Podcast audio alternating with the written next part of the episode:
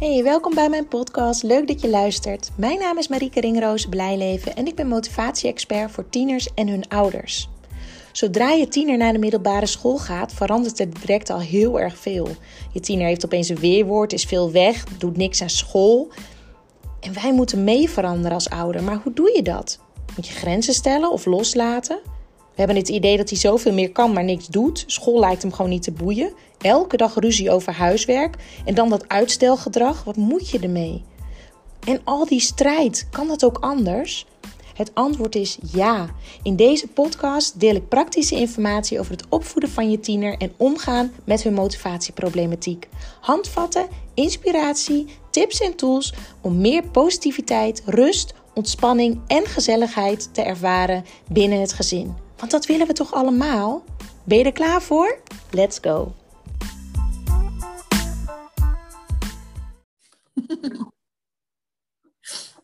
Oké, ja. Ja, nou, uh, ik ben Ilja. Um, ja, ik zal mezelf even voorstellen. Ik ben 20 jaar. Ik ben derdejaars student uh, ecologische pedagogiek. En ik, doe nu, ik loop zelf stage op een middelbare school als leerlingbegeleider. Uh, nou ja, goed, waarin ik leerlingen help die vastlopen of met schoolwerk of op persoonlijk sociaal-emotioneel gebied. Um, en ik heb wel gemerkt dat bij de leerlingen waar ik een beetje vastloop, dat dat voornamelijk komt omdat ze zelf, um, nou ja goed, dat is dan misschien eigen invulling, maar in ieder geval de intrinsieke motivatie om aan de slag te gaan een beetje bist. Um, dus daarom dacht ik, nou, ik, ik moet zelf een onderwerp kiezen voor een onderzoek voor school. Uh, dus toen ben ik, dacht ik, ik ga aan de slag met motivatie en hoe hoe kan je dat stimuleren en hoe zit dat en zo. Um, dus, dus dat eigenlijk een korte samenvatting. Ja. Uh, voor wat ik uh, ja, eigenlijk uit dit interview ook wil gaan halen. Dus dat. En misschien kan jij jezelf ook even. Ja, nou, ik en ik ben ehm, motivatie-expert van, voor tieners en hun omgeving, dus hun ouders, maar ook de docenten. Um, en ik heb zelf 18 jaar in het voortgezet onderwijs gewerkt met heel veel plezier. Eerst als docent, uh, toen als decaan en leerlingcoördinator. En dat had ik uh, vergelijkbare gesprekken, denk ik, als uh, die jij nu hebt met leerlingen. Echt superleuk dat je dat doet. Ja. En ik merkte dat motivatieproblematiek echt wel een, een probleem is waar weinig mensen wat vanaf weten. niet alleen de leerling zelf, maar ook de ouders en ook de docenten. Um, en ik ben moeder van twee jongens. En mijn oudste zoon die liep ook al vanaf de basisschool tegen motivatieproblematiek aan. En steeds heftiger wilde niet meer naar school en dergelijke. En nou ja, we werden doorverwezen naar psychologen, maar die wisten er eigenlijk ook niet zoveel van. En vaak gezegd, ja weet je, sommige dingen moeten nou eenmaal. Niet alles kan leuk zijn. Hè? Schop onder de kont en door. Ja, maar ik zie als moeder zijnde dat, dat, dat er veel meer aan de hand is. Het is niet zo eenvoudig. Nou, en toen was er eigenlijk geen hulp die echt aansloot bij hem. En toen zijn we ook gestopt met de begeleiding, want ja, het werkte niet en hij vond het ook niet leuk. En toen ben ik mezelf helemaal gaan verdiepen in motivatieproblematiek. Zowel uh, omdat ik moeder was van een jongen die dus vastliep, als dat ik het zag bij de pubers uh, in mijn werk op school toen nog. En um, nou, op een duur heb ik ontslag genomen en ben ik mijn eigen praktijk begonnen en uh, gespecialiseerd in motivatieproblematiek. Dus dat even een lang verhaal in het. Ja, ja leuk. Um, nou goed, als eerste zou je concreet kunnen beschrijven wat motivatie is? Want als je op internet zoekt, dan zie je wel heel veel dingen langskomen. Maar hoe zou jij motivatie uh, beschrijven? Ja, motivatie. Je hebt natuurlijk verschillende soorten motivatie. Motivatie vooral als um, het uit jezelf iets willen. Het gevoel hebben, ik wil dat dit slaagt. Ik wil dit voor elkaar krijgen. Het, het hè, weten waarom je het doet. Um, ja, dat, dat, zo zie ik motivatie even uh, op een ja. uitleg. En wat denk je dat belangrijke ja, misschien eigenschappen of aanleggen zijn om wel of niet motivatie te hebben? Um, nou ja, ik denk niet zozeer in eigenschappen of aanleg. Het, uh, spelen ook die dingen wel mee. Hè? Dat, dat kan zeker. Motivatieproblematiek is eigenlijk heel breed. Uh, en er kunnen ook heel veel factoren uh, meespelen. zoals ik in ieder geval naar kijk, ik werk heel veel met de zelfdeterminatietheorie. Dat is van Daisy en Ryan. En zij zeggen eigenlijk, of zoals ik het uitleg, er zijn drie batterijen die zorgen voor dat je motivatie hebt of dat je hem verliest. En de eerste is autonomie, dus je eigen keuzes mogen maken. Uh, zodra dat mag, dan voel je motivatie. En als er heel erg uh, controle op je is vanuit de docent of vanuit uh, je ouders en wordt heel erg voor jou alles bepaald, dan verlies je motivatie. De tweede is competentie, dus het gevoel hebben dat je ergens goed in bent of dat je er beter in kan worden. Mm uh, en als jij niet weet waarom je iets moet leren op school, een bepaald vak of een bepaald onderdeel, ja, waarom zou je dan je ertoe zetten om het te doen? Want je ziet het nut er niet van in. Dus verlies je ook motivatie. Als je niet weet hoe je iets moet aanpakken, dus hoe je moet leren, dat kom je heel veel in de bovenbouw tegen, maar soms ook al wel in de eerste klas. Hè, met name de kinderen die uh, het eigenlijk allemaal heel makkelijk hebben gedaan altijd op de basisschool, nooit hebben hoeven leren, even doorlezen en ze wisten het. Uh, dus in één keer moeten ze wat anders doen, want ze krijgen onvoldoendes terug nu. Dus als je niet weet hoe je het moet aanpakken, verlies je ook motivatie. Uh, waarom, als je dat niet weet, verlies je motivatie. Um, en wat je precies moet doen. Hè. Soms staat huiswerk echt overal en nergens. Hè. In je boek, uh, op Teams, op Magister of Some Today. Of, nou, noem maar op. Classroom hebben sommigen ook nog. Uh, als je niet weet wat je moet doen, dan ga je ook niet snel beginnen. Heb je ook geen motivatie om te beginnen. En dit is heel vaak zijn dit allemaal onbewuste stukken. Dus mm. alleen maar, ja, ik heb geen zin, het boeit me niet en ik doe het later wel, hè, uitstelgedrag. Maar de oorzaak die erachter zit, dat zijn eigenlijk deze dingen vaak. Ja. En de laatste dan nog sociale verbondenheid, de batterij. Dus het ja. gevoel hebben dat je uh, ergens op terug kan vallen, dat geeft motivatie. Hè? Dan durf je sneller een risico te nemen of een uitdaging aan te gaan. En voel je dat niet, dan blijf je in de comfortzone. En dan voorkom je eigenlijk dat je fouten gaat maken. Tenminste, dat probeer je te voorkomen. Hè? Faalangst ook wel genoemd. Ja. Um, maar natuurlijk heb je ook, kijk, als je echt breder kijkt, heb je ook nog ADD, ADHD, je hebt autisme, je hebt hoogbegaafdheid. En nou ja, dat zijn allemaal thema's die ook uh, een bepaalde invloed hebben. Maar dat, eigenlijk komt alles steeds weer op deze drie batterijen terecht. Ook bij die leerlingen. Ja, en wat zou je dan zeg maar adviseren? Want dat, dat wat je zei over nut van bijvoorbeeld vakken. Uh, dat merk ik dan ook wel als ik leerlingen begeleid. Sommige leerlingen zeggen van ja, maar um, Frans is bijvoorbeeld echt een dramatisch vak. Van ja, ik ga nooit naar Frankrijk op vakantie. Ik uh, ben ook niet van plan om daar later naartoe te gaan. Wat, kan ik, wat moet ik met dat vak? En nou ja, goed, ik weet zelf dan ook niet zo goed wat ik moet zeggen. Want ja, um, het nut van het vak is, uh, en het nut van goede cijfers halen, is dat je overgaat en het daarna kan laten vallen. Maar hoe zou jij dan, wat zou je daarin adviseren? Van hoe kan je daarmee omgaan als je zo'n, het nut er eigenlijk niet ja, wat een hele mooie vraag is die ik heel vaak ook krijg van leerlingen. Ja, wat is het nut eigenlijk überhaupt van school? Waar mhm. moeten we allemaal naar school? Hè? Nu de laatste tijd hoor je heel, of de laatste jaar denk ik, hoor je heel veel van ja, ik word influencer of wat dan ook. Ik ga op die manier mijn geld verdienen of nemen. Of ik heb helemaal geen diploma nodig. Ik ga de maatschappij en mijn ouders bewijzen dat ik succesvol word zonder diploma. Ja. Um, het nut van school is eigenlijk je algemene kennis natuurlijk bijbrengen, maar vooral zodat je kan meedraaien in de maatschappij en in de samenleving. Mm. En dus weet waarom dingen zijn zoals ze zijn. En als jij, kijk, nu is het, die leerling niet naar Frankrijk op vakantie geweest, maar er zijn natuurlijk veel meer landen waar ze Frans praten. Niet alleen maar Frankrijk. Weet die leerling in welke landen allemaal? Dat soort dingen leer je ook op school. En naast het, het vak Frans leer je ook om door te zetten als je iets niet zo interessant vindt. Dat is ook een onderdeel van school. En als je het nut niet ziet, maar het moet wel gebeuren nu om, om de onderbouw dus door te komen, hè, voordat je de keuzes kan maken met welke vak je door wil en welke niet, moet je ook doorzetten. Als je iets moeilijk vindt, moet je doorzetten. Je leert ook hoe je woordjes moet stampen. Je leert grammaticale dingen die je ook bij andere vakken weer terug laat komen. Dus het is ook een stuk ontwikkeling van vaardigheden, los van het vak Frans zelf. Ja, dat vind ik mooi. Ja, duidelijk.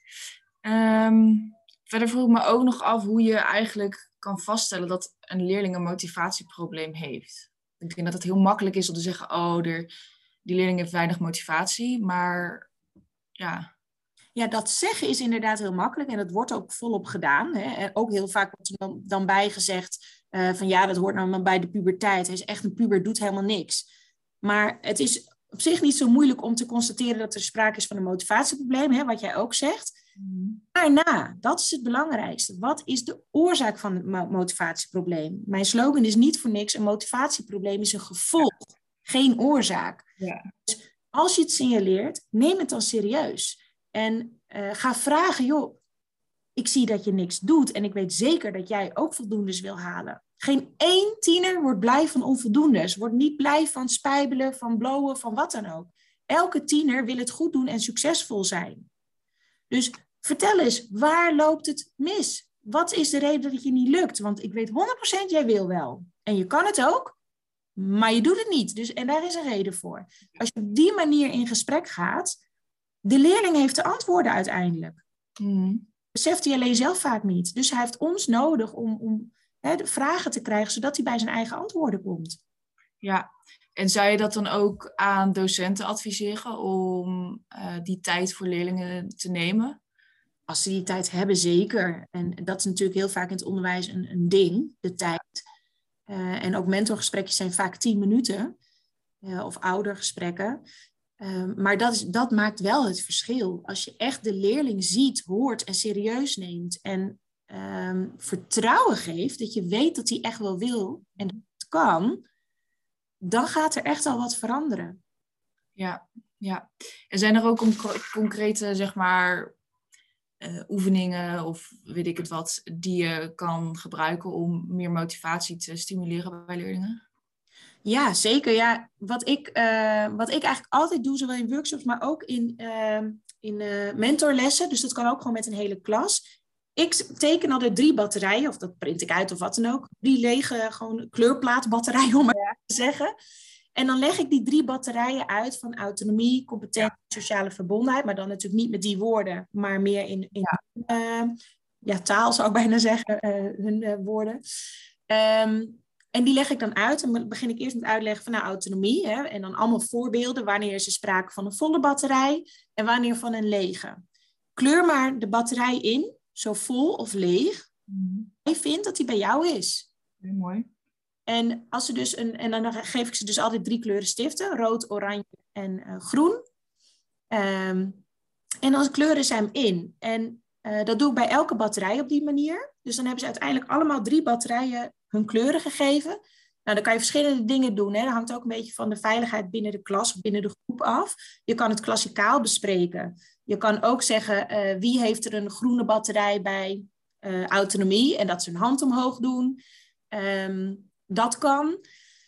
Um, je kan het ook in kleine groepjes bespreken. Of dat je dit klassikaal doet en dan één op één uh, met de leerling in gesprek gaat die bijvoorbeeld een halfvolle batterij hebben of een lege batterij. Uh, het is eigenlijk nooit zo dat een leerling drie volle batterijen heeft. Hè, motivatieproblematiek uh, is niet per definitie erg, totdat het uh, effect heeft op de resultaten en op het welbevinden van de tiener. Dus het kan ook zijn dat hij nu half vol is, maar dat hij volgende week weer vol is. Ja. Ja, daarom heb je het kind nodig om te kunnen inschatten, ja, hoe staat het ervoor en ehm, hoe erg is het? Ja, en um, wat ik zelf ook wel merk, uh, wat ik wel lastig vind, is uh, de, zeg maar, de balans tussen uh, echt aanpakken in de begeleiding. Want als we nu geen stappen maken, dan blijven zitten volgend jaar. En je geeft zelf ook aan dat je niet wil blijven zitten. Um, en die, die ruimte voor zeg maar, de persoonlijke gewoon zeg maar luisteren naar de leerling, um, aansluiten bij waar de leerling op dat moment behoefte heeft, ook al is dat gewoon bijvoorbeeld een spelletje spelen. Um, ja, ik, ik merk dat ik dat heel erg lastig vind, want ja, de leerling heeft ook aangegeven dat hij de behoefte heeft om wel over te gaan. Maar het lukt hem niet. En, en nee. hoe je die balans? En, en, dat is heel mooi dat je dit zegt, want dit is precies ook waar uh, scholen mee worstelen, maar ouders ook. Ja we, hebben heel, we zijn natuurlijk een heel erg prestatiegerichte maatschappij. Dus we hebben allemaal in ons hoofd, die tiener moet alles eruit halen wat erin zit. En inderdaad, tuurlijk zegt hij, ik wil over. Dat is, dat is 9 van de 10 keer willen dat. En ze weten ook dat ze op deze manier, zoals het nu is, niet overgaan. Maar ze weten niet wat ze anders moeten doen om het voor elkaar te krijgen om over te gaan. Dus zullen ze niks veranderen. En wij voelen dan als volwassenen uh, de, de, de, ja, innerlijke strijd bijna van je moet presteren en kom nou en je gedrag is er niet naar. Hoezo roep je dat je het wil, maar je doet er niks voor of je verandert niks. En dan verlies je het contact. Ja. En het is heel mooi dat jij zegt van ja, ik wil ook die aandacht aan die leerling geven en dat contact. Wat ik heel belangrijk vind, is dat dat contact op nummer één staat. Ja. Positieve contact. De rest komt daarna. Want je kan namelijk in positief contact en nieuwsgierigheid naar die tiener, kan jij achterhalen waardoor het nu niet lukt. Ja. En ook samen zoeken naar, maar wat is er dan nodig om het wel te laten lukken? Mhm. Ben je helemaal niet mee bezig van, kom op, je moet het nu doen, want anders blijf je zitten. Dat weet die tiener al lang. Ja. Wij denken altijd op een of andere reden dat wij er altijd mee moeten dreigen. En dat we dat elke keer opnieuw moeten zeggen, terwijl die tiener weet dat al lang. Die voelt ook aan alles. Maar wat het probleem is, weet hij niet. Hij denkt alleen maar, ja, ik heb geen zin, ik kan me er niet toe zetten, het lukt me niet. En dat klopt, omdat hij niet weet wat hij moet doen, hoe hij het moet doen, waarom hij het moet doen, bijvoorbeeld. Ja. Dus de tip, vooral in die positieve contacten gaan zitten. eh, en nieuwsgierigheid naar wat zit erachter. En het kind leren kennen. Zodra een kind zich meer gezien, gehoord en serieus genomen voelt, kan die ook meer openstaan voor het schoolstuk. Mhm. Ja, mooi. En welke stappen zou je een eh, leerling zelf laten zetten? Dus in hoeverre laat je de initiatief open voor een leerling die eigenlijk niet zo goed weet wat hij moet doen? En waar stap jij dan in en neem je zeg maar de controle als het ware over als begeleider of als ouder of als mentor? Ja, dat kan je eigenlijk niet vooraf bepalen, want dat verschilt per kind. Ehm, en je kan dit letterlijk, wat jij nu aan mij vraagt, kan je aan de leerling vragen. We zitten hier nu, je vertelt dit en eh, het is een beetje zoeken wat je nou eigenlijk nodig hebt. Wat kan ik voor je betekenen? Wat, ehm, wat kan je zelf en waar zal ik je mee helpen? Ehm, hoe meer autonomie eigenlijk is dat weer, hè, meer eigenaarschap je aan de leerling geeft, hoe meer zij ook hun verantwoordelijkheid voelen en zullen pakken. En je staat dus veel meer naast de leerling dan. En als jij als docent of als ouder gaat bepalen wat de leerling zelf moet doen en wat jij doet, de leerling geen autonomie en, en eigenaarschap. Nee. Dus ik zou dat vooral overleggen met de tiener. Wat wil jij? En uh, we gaan zoeken. En wil je het zelf proberen? Is helemaal prima. Laten we een periode afspreken dat jij het zelf gaat proberen.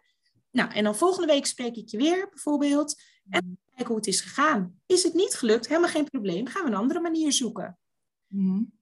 Uh, op die manier komen ze zichzelf tegen, want ze willen het altijd allemaal zelf doen vaak. Met name de jongens, maar meiden ook wel. Um, en dan krijgen ze allemaal onvoldoendes, want het lukt niet. En dan komen ze daarachter en zeggen, oké, maar we hebben een bepaalde periode afgesproken. Nu gaan we kijken, hey, wat heb je gedaan? En is het gegaan zoals je wil? Nee, ik krijg alleen maar onvoldoendes. Oké, dan gaat er iets niet goed. Zullen we samen uit gaan zoeken wat de oorzaak is van die onvoldoendes? Nou, en dan staan ze wel open om uitleg te krijgen, bijvoorbeeld. Ja, ja. En nou, bij ons op school bieden we dan ook uh, huiswerkondersteuning aan. Uh, dus zeg maar, dan blijven de leerlingen op school uh, huiswerk maken. Um, vaak wordt dat dan ingezet vanuit omdat ouders dat graag willen. Niet alle leerlingen die staan daar, die willen dat eigenlijk, maar gaan dan meestal wel. Um, maar dat is dus ook met het, wat ouders willen en met, met luisteren naar de leerling. Um, nou ja, goed, dat is dus ook die, die balans uh, zoeken. In hoeverre ga je de ouders tevreden stellen, en, uh, maar wel openstaan naar de leerling. Ja, dat is een mooie vraag. Want ik snap ouders ook heel goed. Weet je wat er nu gebeurt? Um, ook die vraag die jij eerder stelde van ja, hè, je hebt die resultaten, je wil, hè, de leerling zegt die wil over en wij willen ook dat, hè, de scholen willen natuurlijk ook dat de leerling overgaat en de ouders ook. Dat levert vaak strijd en gedoe op. En aan de andere kant heb je dat stuk contact, positief contact, wat je ook wil geven aan je kind. En als ouders uh, hun kind op huiswerkbegeleiding zetten, ligt daar de verantwoordelijkheid rondom schoolwerk en kunnen ze gewoon thuis weer ouders zijn. Tenminste, dat is vaak de insteek. Dus ik snap dat heel goed van ouders. Uh, wat ik alleen in de praktijk heel vaak zie, is dat tieners die niet willen, uh, niet naar huiswerkbegeleiding willen, de tijd vaak uitzitten. Of niet zoveel doen. Um, of, of nog meer boos zijn op hun ouders daardoor. Dus ook hierbij kan je hetzelfde doen. Van luister, het is goed dat je het zelf wil doen. Probeer het deze maand, ik zeg maar wat. Gaat dat niet, lukt het jou niet om zelf aan je huiswerk te starten, dan gaan we een maand huiswerkbegeleiding proberen bijvoorbeeld. Ja. Uh, en dan gaan we kijken hoe het dan gaat. Ja. En het wil helemaal niet zeggen dat ze per se een heel schooljaar huiswerkbegeleiding moeten hebben. probeer maar eens eens een proefperiode. Ehm, om te kijken of wat dat is. En, en vraag dan ook naar de leerling hoe die het heeft ervaren. En wat hij wel goed vindt en waar, wat hij niet goed vindt. En dan betrek je ze weer. Ja, ja. en je hebt het nu uh, vaak over uitproberen maand.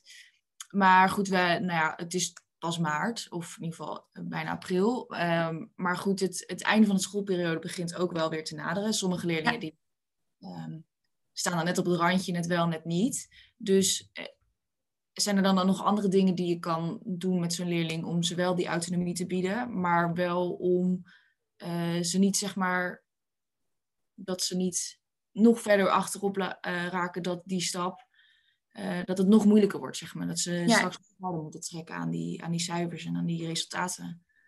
Ik snap wat je zegt. En nu kom je eigenlijk weer aan de kant van de druk, dat belangrijk is. En dan verlies je het contact. Mm. Um, precies dit wat jij nu zegt, beseffen de tieners ook. Ja. ja. ik heb net nog een gesprek gehad met een tiener die zit precies in die situatie. Van, ga ik het nog redden of niet? Ik zei, oké, wat wil jij? Wat heeft jouw voorkeur? Wil je nog nu een paar maanden uh, alles op alles zetten om uh, de mogelijkheid te hebben om hè, de kans te hebben dat het nog lukt? Of zeg je ja, dat zie ik allemaal helemaal niet zitten, ik ga het toch niet meer redden en ga je nu eigenlijk niks meer doen? En dat zijn namelijk de opties die in hun hoofd ook spelen. Dus waarom zouden we daar niet over praten? En dan gaan ze zeggen van oké, ik zie uh, bij plan A zie dit voor me, plan B dit. En dan ga ik vragen stellen, zodat ze helemaal helder krijgen voor- en nadelen van A en voor- en nadelen van B. Ik heb nul mening daarover, geen oordeel.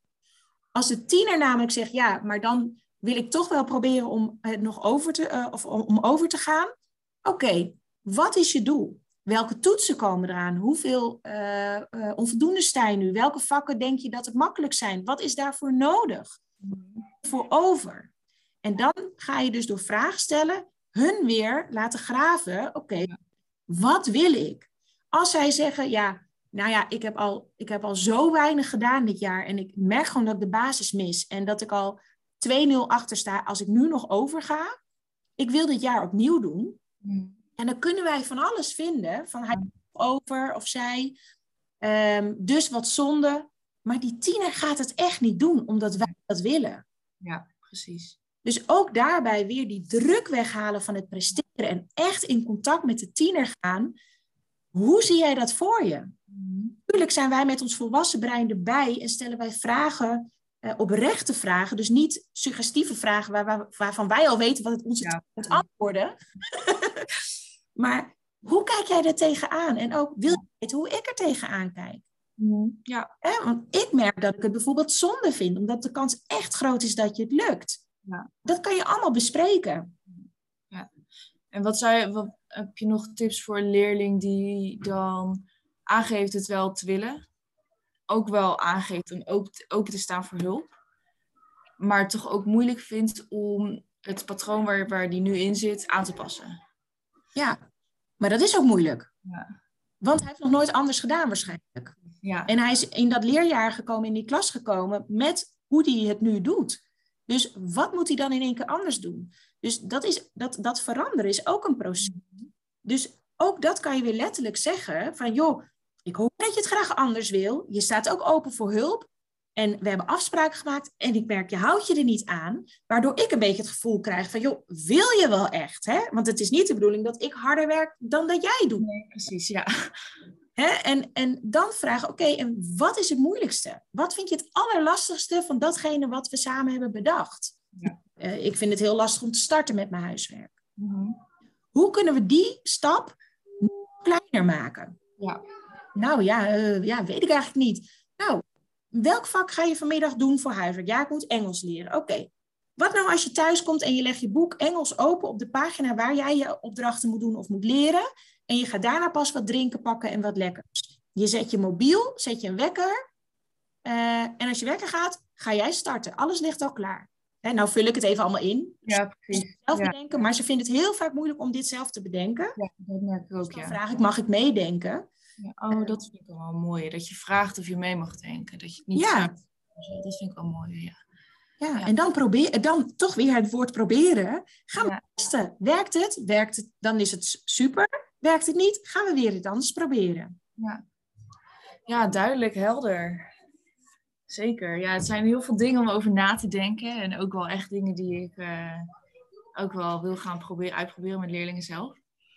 Dus eh, ja, mooi. En ook ja, dat is het, het met motivatieproblemen. Het, het is zo complex. En het kan van alles, van, eh, alles komen. En het uitzicht op zo'n andere manier. Dat dat heel moeilijk is om ermee om te gaan. Aan de andere kant ook weer niet. Want als je naar, naar, naar de leerling luistert en gewoon dat niet op de voorgrond zet, dan kom je er vanzelf ook uit. En nou, dit is precies het inzicht wat, eh, wat, wat nodig is om om te kunnen gaan met motivatieproblemen. Die, de, de tiener heeft de antwoorden. En alle vragen die wij hebben over die tiener en over wat is er nodig, die kunnen we met de tiener bespreken. En door ervaring die je zelf ook steeds meer krijgt, wat werkt vaak en wat werkt vaak niet, kan je ook weer mee, meenemen in de begeleiding van de tieners. En zo ga je hier steeds beter in worden. Dus haal vooral de verantwoordelijkheid weg dat jij het moet oplossen. Ja, ja zeker. Ja, en dat is nog, vind ik nog soms wel lastig als, als stagiair ook. En uh, in een schoolsetting, omdat dat toch, nou ja, goed, zoals je al heel vaak hebt gezegd, prestatiegericht is. En het doel is de leerlingen over te laten gaan, omdat we weten dat het in ze zit. Um, en dan is het toch wel lastig om dan zo als één persoon daarin uh, tegen iedereen te zeggen van, maar wacht even, prestaties moeten even aan de kant. En uh, we moeten even gewoon alleen de leerling, naar de leerling luisteren en de leerling laten zijn. Je kan hem ook anders verwoorden en dan zeg je eigenlijk hetzelfde. Je, de prestaties komen voort uit het persoonlijke contact. Dus als je ja. eerst echt de tiener leert kennen, zal je zien dat dat iets gaat doen met de prestaties. Want dan gaat het zelfvertrouwen ook groeien van de tiener. Ja. Want hij voelt zich gezien, gehoord, serieus genomen. Uh, hij voelt zich begrepen. Hij merkt dat hij er niet alleen voor staat, want je bent aan het meezoeken met hem. Hij leert dat de volwassenen om hem heen ook niet altijd het antwoord weten van wat er nodig is, maar dat we het samen gaan uitzoeken. En ook als je dan uh, van, van een 5 naar een 5,3 gaat, is vooruitgang. Ja, zeker, ja. En die succesjes, die gaan ook die tiener weer nog meer zelfvertrouwen geven. En dan komen die prestaties vanzelf. Ja, ja. Merk je dat je nu met corona dat, dat de motivatievragen meer zijn geworden? Ja, vanuit scholen met name. Um, maar naar mijn idee is de motivatieproblematiek zeker niet anders dan voor corona. Hmm. Um, er is wel veel meer een spotlight op. En uh, ook omdat er veel meer onrust is binnen klassen. Hè, er is heel veel uh, met sociale verbondenheid is natuurlijk ook heel veel gebeurd. Hè, met, met online lessen. De, de kinderen, nou ja, mijn oudste zoon zit in de tweede klas. Die heeft nog geen één normaal jaar gehad sinds dat hij naar de uh, middelbare school is gegaan. Hij heeft geen groep 8 musical gehad. Heeft geen kampen nog überhaupt gehad. Dus dat, daar, die klassen zijn geen echte klassen. Um, het vrienden maken is daardoor veel ingewikkelder. En dat zorgt ook voor onrust op scholen en bij docenten. En dan worstelen ze ook nog met de motivatie die ze altijd al wel hadden. Uh, waardoor het allemaal nog meer uh, ja, duidelijk wordt. Dus er is wel gelukkig meer aandacht voor. Want het is een heel onderschat probleem, motivatieproblematiek. Maar het is ook zoveel, ja, ik zou bijna zeggen, deur, ik weet niet of ik het mag zeggen, maar makkelijker dan dat mensen vaak denken als je maar de aandacht geeft aan het kind. Ja. Ja. Ook als ouder, hè? want voor ouders is dat makkelijker uh, om aandacht, positieve aandacht aan je kind te geven dan voor een docent met een klas met 30 leerlingen.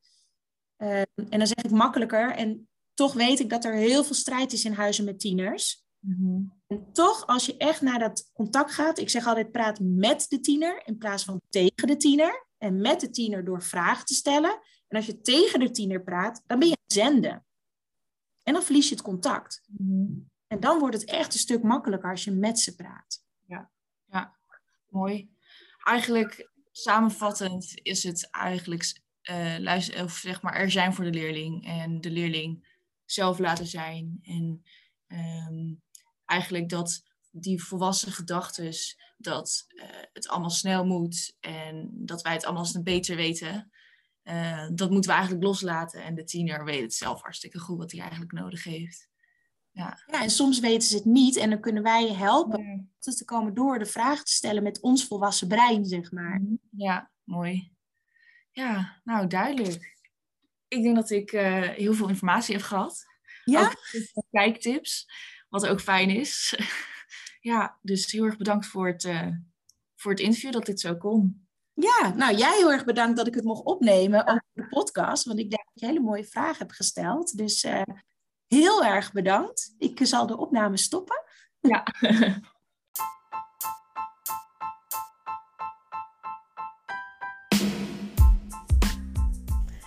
Dit was weer de aflevering van deze podcast. Ik hoop dat je het leuk hebt gevonden, dat je er veel informatie, tips en inspiratie uit hebt kunnen halen. Ik ben ontzettend benieuwd wat jij van deze podcast vond en wat je eruit hebt gehaald. Want ik neem ze op, maar ik wil heel graag weten hoe het is voor jou als luisteraar om dit allemaal te horen. Wil je mij dat laten weten via een persoonlijk berichtje? Dan vind ik dat hartstikke leuk. Wil je andere ouders motiveren, stimuleren? En inspireren met deze podcast, deel het dan op social media. En wil je mij contacten? Dat kan via www.coachpraktijkblijleven.nl. En wie weet spreken we elkaar snel. Fijne dag!